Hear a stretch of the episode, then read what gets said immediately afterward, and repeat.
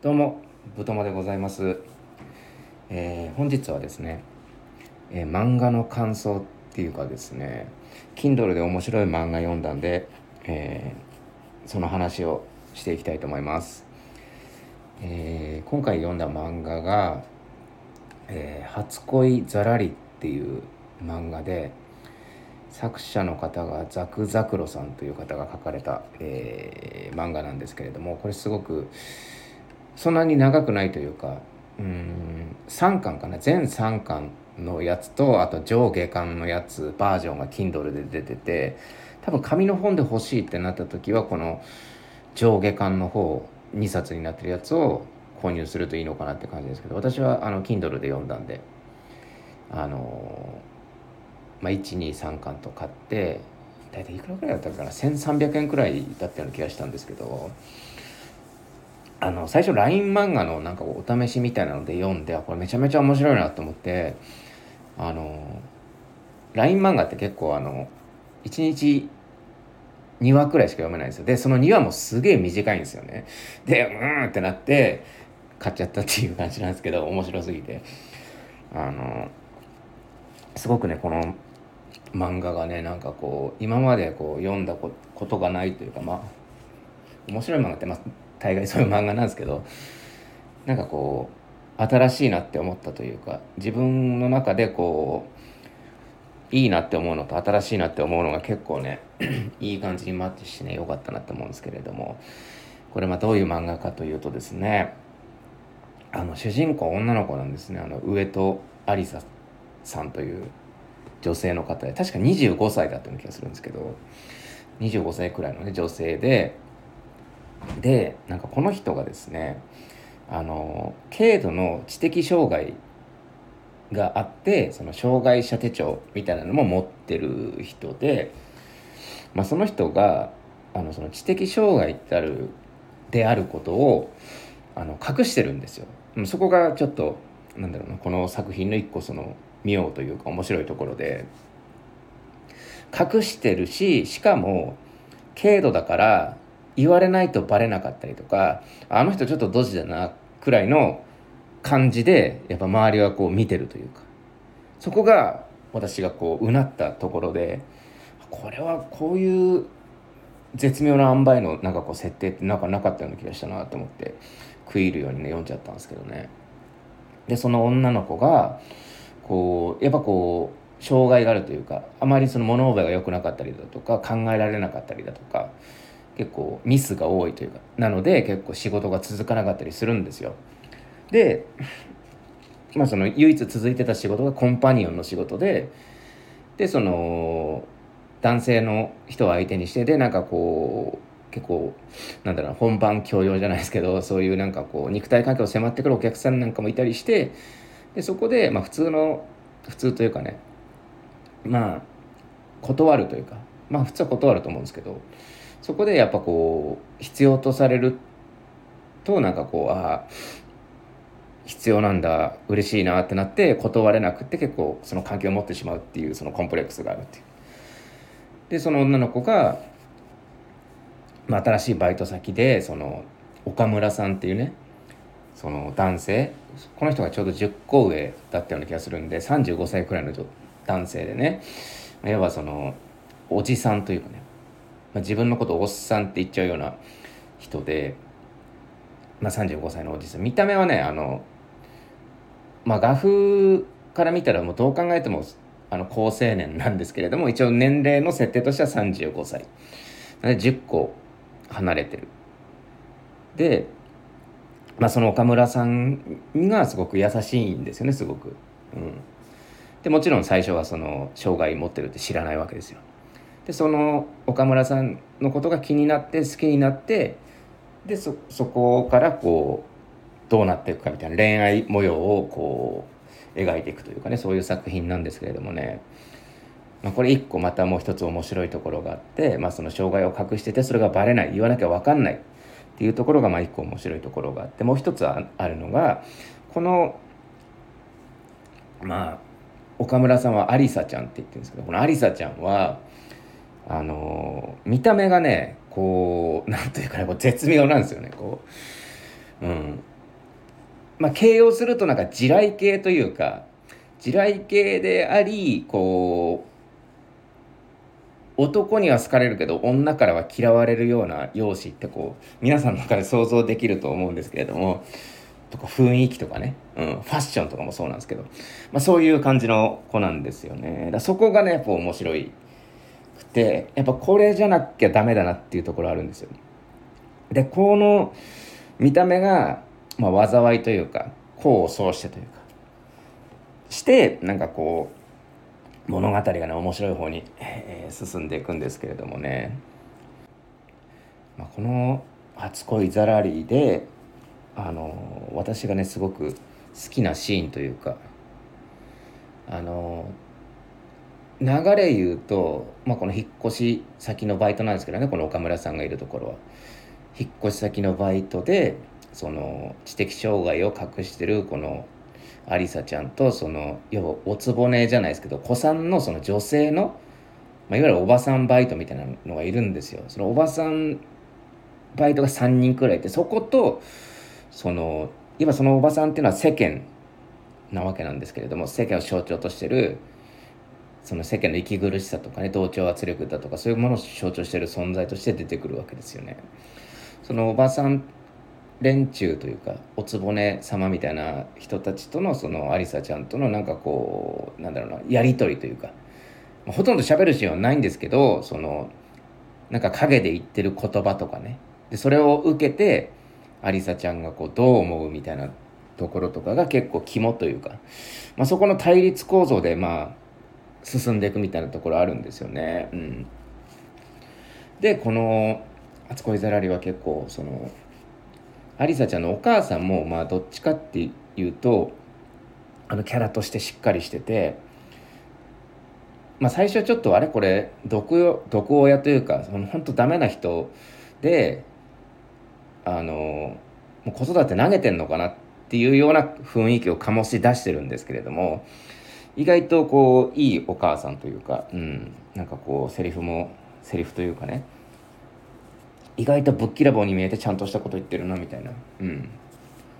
なんか子供というかこう友達としてこう娘にアドバイスしてるみたいな結構独特の雰囲気を醸し出してるねお母さんでね。またこれ面白いというかなんですけれども、まあ、これどういう物語なのかなってちょっと考えたんですけれども、ま、これはいわゆるこのアリサちゃんっていう主人公のその願いっていうのが一個あってそれがその岡村さんとねこうやっぱこう仲が深くなっていくにつれて結婚っていうのをちらつくじゃないですか。ね、でそれでこの結婚がちらつくことによってやっぱお父さんお母さんに会うわけじゃないですか。そのお父さんお母さんに自分が障害あるってカミングアウトしたらどう思われるだろうとか思って葛藤するんですよね。その時にやっぱ口にするのがやっぱ普通になりたいっていう。これずっと、まあ、その時に限らずずっと思ってきたことで、まあ、これは普通になりたいっていう願望なんですけれども逆にですねさっき説明したあの引っ越しセンターで働いてるそのおばさん連中というか先輩もう噂話陰口がもう大の好物みたいな顔をしてるそのルックスをしたおばさんたちが出てくるんですけどこのまたねおばさんのねセリフ回しとかねこういつもこうまとまって行動してる感じとかね表情とかねすごいリアルなんですよね。うん。ちょっと話飛びますけど、自分がその働いてる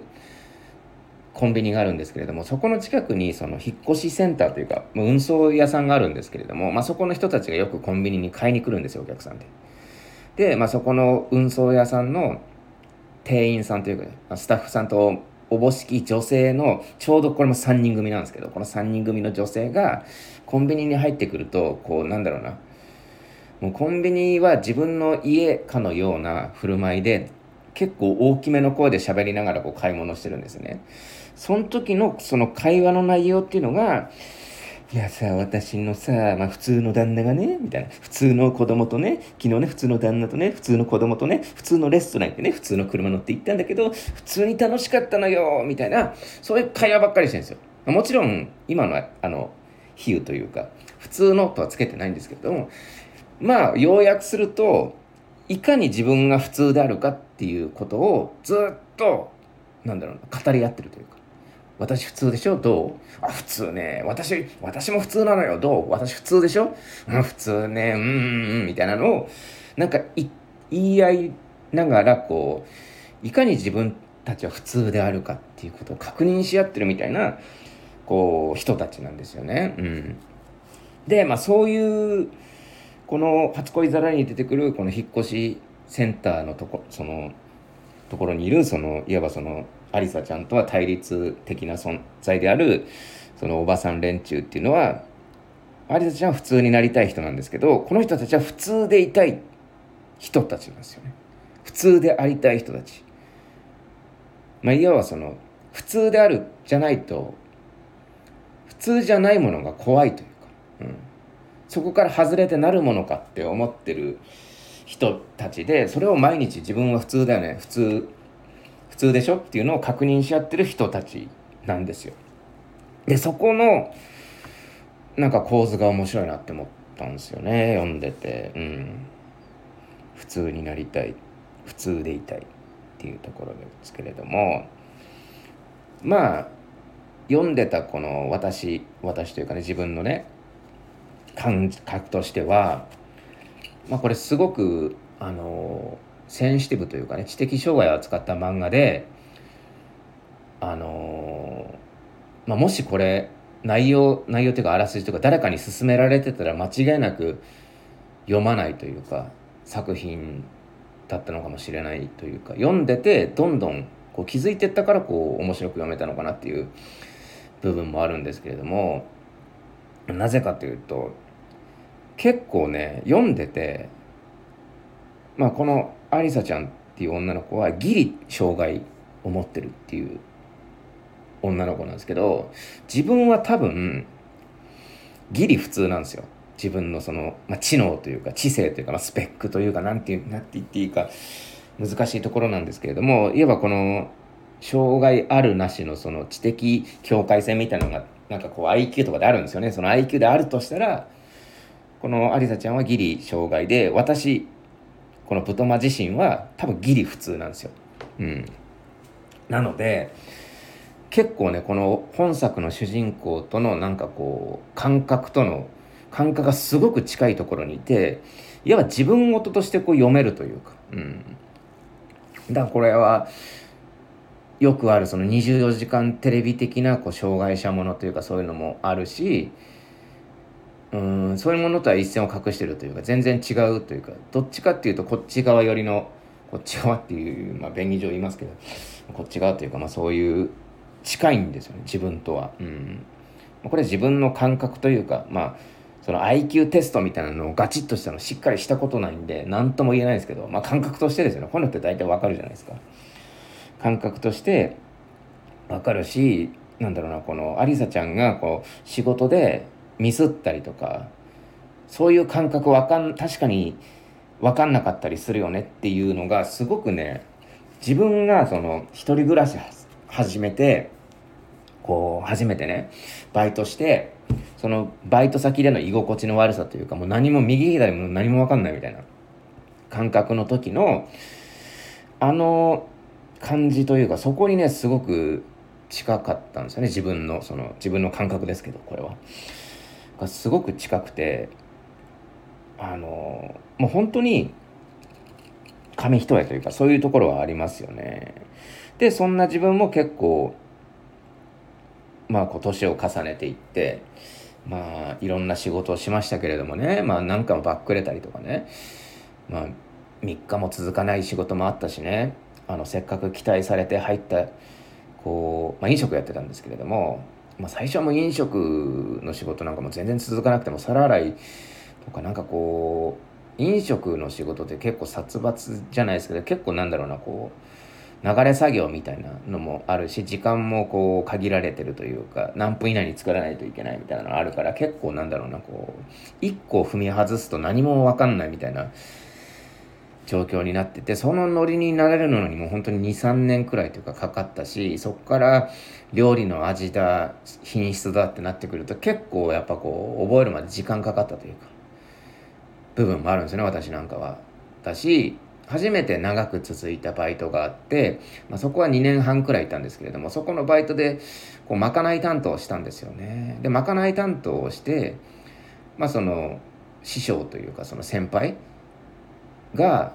自分の作ったまかないをうまいって褒めてくれたその人も正直な人なんでもうひたすらまずいまずいセンスねセンスねってずっと言われ続けて初めて美味しいって言われたのがもう10ヶ月後とかの話なんですよ。うん。なんで、まあ、そこまで自分もなんかなんだろうなじ1教えたら10を覚えるみたいなタイプでもないしもちろんもちろん1覚えたら1を覚えるタイプでもないような気がするんですよ。1覚えたら1教えられたらまあ0.3もしくは0.5理解できるくらいのもしかしたら0.1かもしれないくらいの感じなんですよだからそれをちょっとずつ理解してってちょっとずつやってってようやくなんか料理のなんかこう「理」くらいの字が見えてきたくらいの料理の「理」くらいの字が見えてきたくらいの感じですね、うん、ようやくそこで必死こいてやってって感じなのでそこまで物覚えがいい方ではないんですよね。でその感覚というかそのこの本作の主人公はねが近いというか自分とは、うん、ミスったというか、まあ、例を挙げるとこのありさちゃんは仕事の初日に髪くくってきてねって言われるんですよ。髪縛ってきてねって言われるんですよ。そしたらあの「はい」っつって二つむ結びという二つ結びっていうかあの可愛いやつあるじゃないですか。それこそ白井系女子みたいな女の子がやるあのツインツインテールっていうんですかね。ツインテールじゃないか。ツインテールか。まあそういう感じのやつするんですよ。そしたらそのそれを見た先輩に「いやお前結んでこいって言っただろ」って言われて「いや結んでますけど」って言うんですよ。いやそういうことじゃなくてさあの荷物とかに紙を巻き込まれるから結んでこいって言ったの。だから一本に結んでって言われるんですよね。でそこで岡村さんがどうしましたみたいな感じで来てそこで助けてくれるんですけれどもやっぱこう、まあ、これは知的障害者がそうなのか分かんないですけどどんどんこうなんだろうな。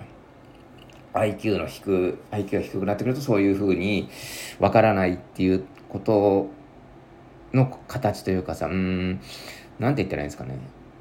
まあ、私の今の現状の段階ではまず紙くくってこいって言われたらなんでくくんだろうって考えるんですよ。そうすれば大体こう考えるとあなるほどね。確かに邪魔邪魔なのかなとかさ、うん、清潔感出すためかなとかいろんなこう選択肢みたいなのがパンパンパンって出てくると思うんですよ、まあ、自分のねこう思考というかそれの中で。で引っ越しじゃあ引っ越しの仕事だからもしかしたらそういう危険危険性というかそういうのがあって縛らないといけないのかなとかそういうのを考えてじゃあ一本に縛らないといけない。もちろん二つ結びは確かに縛ってることにはなるけれどもでもそれってとその縛ってこいよの意図ってやっぱ違うじゃないですかだからそこの一個これってやっぱ深く考えてるというか縛ってこいよはい縛ってきますはい縛りましたじゃなくてなんかこう一個挟むじゃないですか。まあ、自分のこう思考というか、普通、まあ、いわばこう便宜上普通って言いますけど、普通っていうのはやっぱそういうふうに考えるものなのかなって。もちろんその、縛ってこいって言った先輩もその二つ結びを見て、いや、普通わかるでしょって言うんですよ。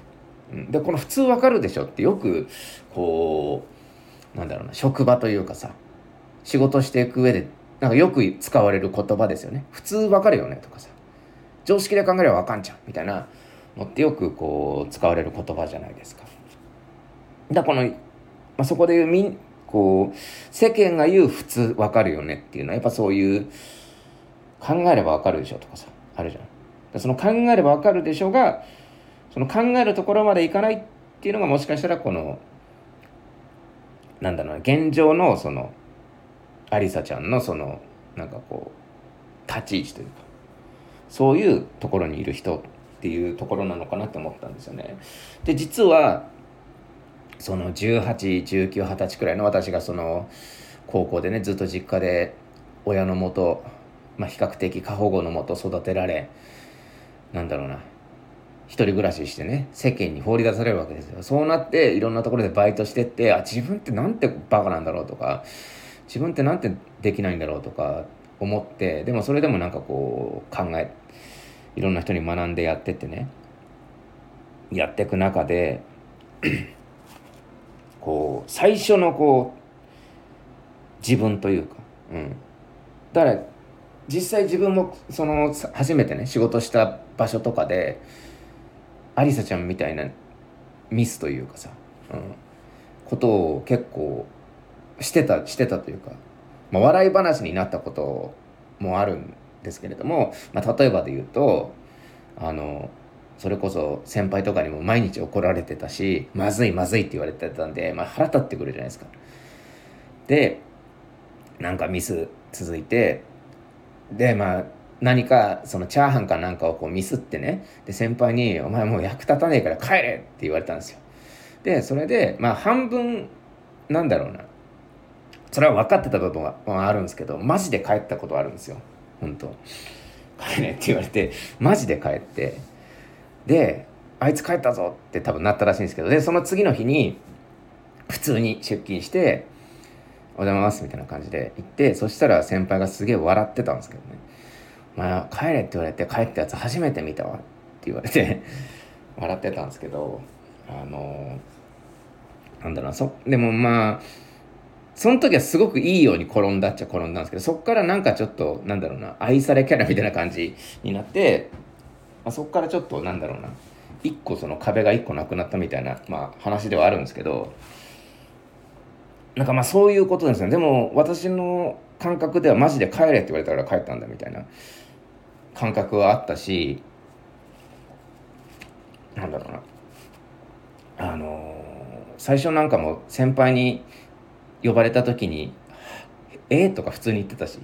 あの年上の先輩に対して「はい」とかはい何ですか?」とかじゃなくて「え？っ?」て普通に言ってたりとかもしてたしもう何も知らなかったというか、うん、何も知らなかったしそれに対して最初のうちは考えてなかったんですよ。うん、なんで「えっ?」て言っちゃダメなんだろうとか。うんうん、えって言われた怒られたなんでだろうくらいの感じだったんですよねだから最初の段階としては自分もそうだったのですごくこの話はねなんかこう感情移入してというかまあ、我がことのように見れ見えたというかでもそっからやっぱこう考えるようになるとあの、なんだろう成長というかね、うん、分かるようになってくるんですけれども、まあ、結局そのスピードの問題で、まあ、本作を読めば分かると思うんですけれどもやっぱこうありさちゃんの中でのこの成長みたいなのはあるんですよね。うん、あるというか。でまあ、その成長していくのでそれはスピードはもしかしたら遅いかもしれないですけれどもし、まあ、今回のバイト先ではもしかしたらうまくいかなくてそれこそそのおつぼねおばさん連中と揉めてねやめることになるかもしれないけど、まあ、今回のことっていうのも絶対生きてくるしなんかやっぱこう実のところこの仕事にちゃんと向き合ってるというかさあのちゃんとそのどうすれば仕事できるんだろうって考えてるのでこのありさちゃんって子しか実はいなかったりとかするんですよ。うん、他のそのおばさん連中は愚痴だ噂話だって言ってるしおじさんはおじさん連中で若い女の子しか見てないとかさ、うん、どうすればこの引っ越し屋さんでうまく仕事ができるだろうっていうふうに葛藤してるのは実はこの主人公で。うん、だからあの今回のねあの引っ越し屋さんで、まあ、あのある出来事があるというか一個ワンランク上の仕事をしてみないかって言われるんですけれどもまあやっぱそう言われるってことはやっぱこう何かしら成長があったってことじゃないですか。うん、なんでまあもしかしたらそのスピードが遅いかもしれないけども絶対ねいつかはこうなんだろうまあできるようになるというか、うん。まあ、そういう希望がありましたよね。絶対これこの子できるようになるじゃんみたいな。ちゃんと仕事ができるようになると、うん。まあ、それはまあ普通なのか別に普通じゃなくてもいいのかわ、まあ、からないですけどまあそれはちゃんとできるようになるんじゃないかなって見て。てすごくなんか希望が希望を感じれたというかさ。うんそれはあったっすね。でなんでやっぱこう本作にね自分がここまでちょっとこうまあ結構ここのスタンド FM とかねこうやってわざわざ喋ってみようって思うのって結構よっぽどというかさ。やっぱ何か感じたから思うところを喋るところがあってやっぱ自分の中ではこうこう障害さっきも言いましたけれどもその多分知的障害とそのギリ障害じゃないギリ普通のところに自分はいるけれどもそこまで遠くないぞっていうところにあるっていうのは言ったと思うんですけれども、まあ、それはなぜそう思ったかっていうとやっぱ小学校の時に、まあ、これ知性っていう意味じゃなくてこれ運動能力っていう意味での話なんですけれどもマラソン大会でねあのすごく自分遅かったんですよ。いつもこうなんかこうラストラスト5位くらい後ろから数えて5番目くらいの位置にをうろうろしててでいよいよこう小学校1年生からまあ4年生5年生くらいになるにつれて多分小5くらいの時だったかな。小4か忘れましたけどもすごく調子が悪いというか一やべこれビリなんじゃないかくらいの感じだったんですよその日。で今もないもかも分かんないしもしかしたら後ろに誰もいないんじゃないかっていう感じだったんですよねその回はねそのマラソン大会の日はね。ででもなんか後ろに誰かこう2人くらい走ってる気配はあったんですよ。でその気配がどんどんどんどん近づいてきてね。で近づいてきたらなんか1人はなんか引率の先生っぽいぞっていうことに気づいたんですよね。なんか頑張れ頑張れみたいな声が聞こえてそれも自分に言ってるものじゃなくて並走してる人に喋ってるものでで後ろを振り向いたらあのー、まあ、昔の小学校だけ今は分かんないですけどその特別学級みたいなのがあってその特別学級っていうのはいわばその特別支援学校的なねちょっとその、まあ、今回でいう知的障害じゃないですけどちょっと知能的に足りない人がその入るクラスだったんですよ。でその男の子だったんですよね後ろに走ってたのが。いわば実質ビリだったんですよ自分が。うんまあ、当時実質ビリって思ったんですね自分が。うん、でそこですげえ恐怖感じたんですよね。うん、やばいって思ったんですよ。こいつに抜かれたらもう多分クラスですごいなんだろうな何言われるか分かんないぞとかさ、まあ、いわばこの今回でいうところのあのおばさん連中引っ越しのおばさん連中が感じてる普通でありたいっていう部分、うん、少なからず自分も普通でありたいと思ってたのかもしれないですよね。その時の恐怖というか。この男の子に抜かれる恐怖みたいのがすごくこびりついててよくこう思い出すんですけれども、まあ、それなんですよね多分。そのことがあるから実はそのそういうなんだろうな人と自分のその距離というかそういうところってそんなに遠い話じゃなくてもちろんその差別ってなってくると全く自分なんかも差別はしてないですし差別ってやっぱあのかわいそうとかさ哀れみの気持ちから始まるもんだと思ってるんで、うん、まあそういうかわいそうだとかっていうのはもう思ったことないというか、うん、うん。すごい近いところにあった存在なので、うん、かわいそうって思う人って多分どっか遠くにいる人というかさ、うん、別世界の人というか。あこういう世界の人もいるんだ。かわいそうとか。うん、いう感じでもしかしたら思ってるのかもしれないところあると思うんですけれども自分は結構それが近いところにあるので。だそういう差別っていうところにはいかないのかなっていうふうなこう自己分析もまああったりするんですけれども。まあじゃあ最後にですねあのまあ、この本作をこう読んであよかったなって思ったことをちょっと話したいと思うんですけれども。なんかこうまあささうんここまで語ってきてなんだろうなその自分とは違う人間に対するうん接し方というかさあの解釈というかさそういうのってなんか意外とこううんザクッとは知ってるけれどもなんかこうやっぱこうやってこう初恋ざらりみたいなさいい面白い作品名作読んでさ物語にしてもらうとすごく分かりやすいというかさ、うん、自分の中にこう解釈の小部屋みたいなのが一個できた感覚はあるんですねこれ読んでて。だから自分なんかもさっきも言ったようにコンビニでバイトしたりだとかね昔居酒屋でバイトしたりとかしてた時になんか結構お客なんか考えられない行動をするお客さんとかが来るんですよ。でなんでそんなことも分かんないの？考えりゃ分かるじゃんっていうことをやってくるお客さんっていうのがいてそれに対して結構まあ自分も含め他のスタッフさんっていうのはイラッとするわけですよ。何なんだあいつは。考えられない。頭おかしいとかさ。思ったりするんですけれども、まあ、全部が全部そうとは言わないですけどもしかしたらその人の中に、まあ、ちょっとこういうね IQ というかそういうのが低かったりとか、まあ、もしかしたら障害を持っててそれを隠しててとかもしかしたら気づいてすらいないっていうそういう人って結構いるらしいんですね、まあ、今回の主人公の人は自覚してるあの知的障害だったんですけれども実は自覚してないというかこれくらいのスペックの人って結構いるんだけれどもその自覚してないというか調べもしてない。けれどもなんかただただ生きづらいっていう人もいて実はただそういう人なんじゃないかっていう。だそれを思ったらなんかそれってなんかこうふわっとは分かってたけど分かってたというかあったけど知識としてね。でもやっぱこうやって物語としてなんか自分のエピソードとかね